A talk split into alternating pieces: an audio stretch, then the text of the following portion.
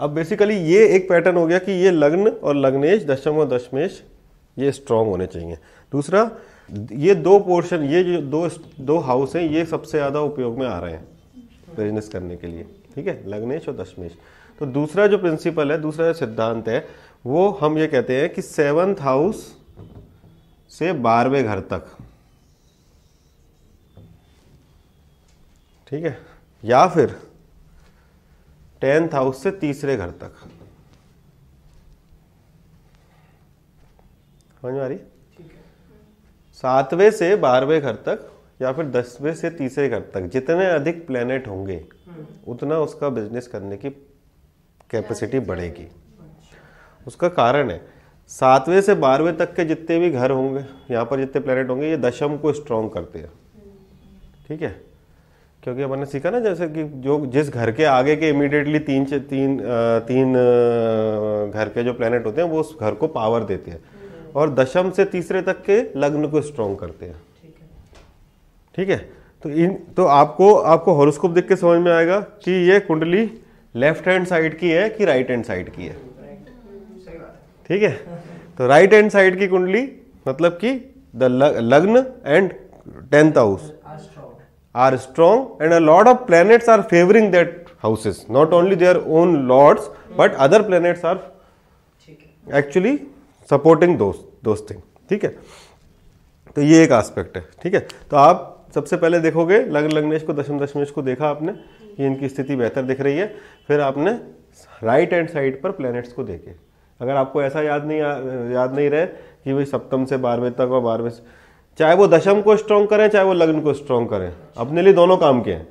तो अपन ये भी कह सकते हैं कि भाई सप्तम से अगर ग्यारहवें तक में पाँच प्लेनेट बैठे हैं दैट विल ऑल्सो वर्क तो कर्म का पक्का हो जाएगा वो।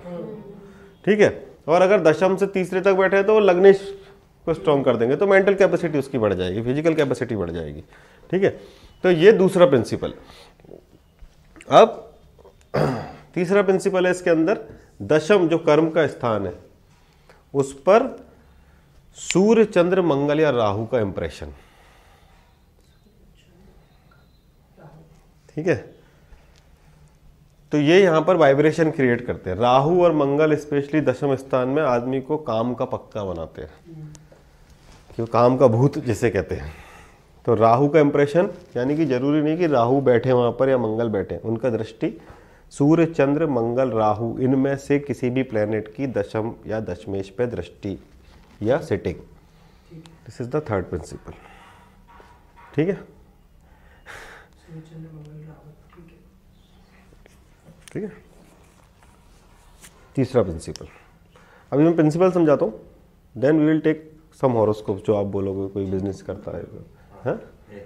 विल टेक सम हॉरोस्कोप ठीक है? फिर चौथा principle which is one of the most important principle नौकरी हम किस घर से करते हैं? वो नहीं लिखा गया भाई। हाँ। पहले ये वाला बता देते हैं हाँ लग्न में भी देखोगे तो समझ में आएँगे। लग्न में भी देखोगे तो समझ में आएगा। नवांश का बताऊँगा। ठीक है?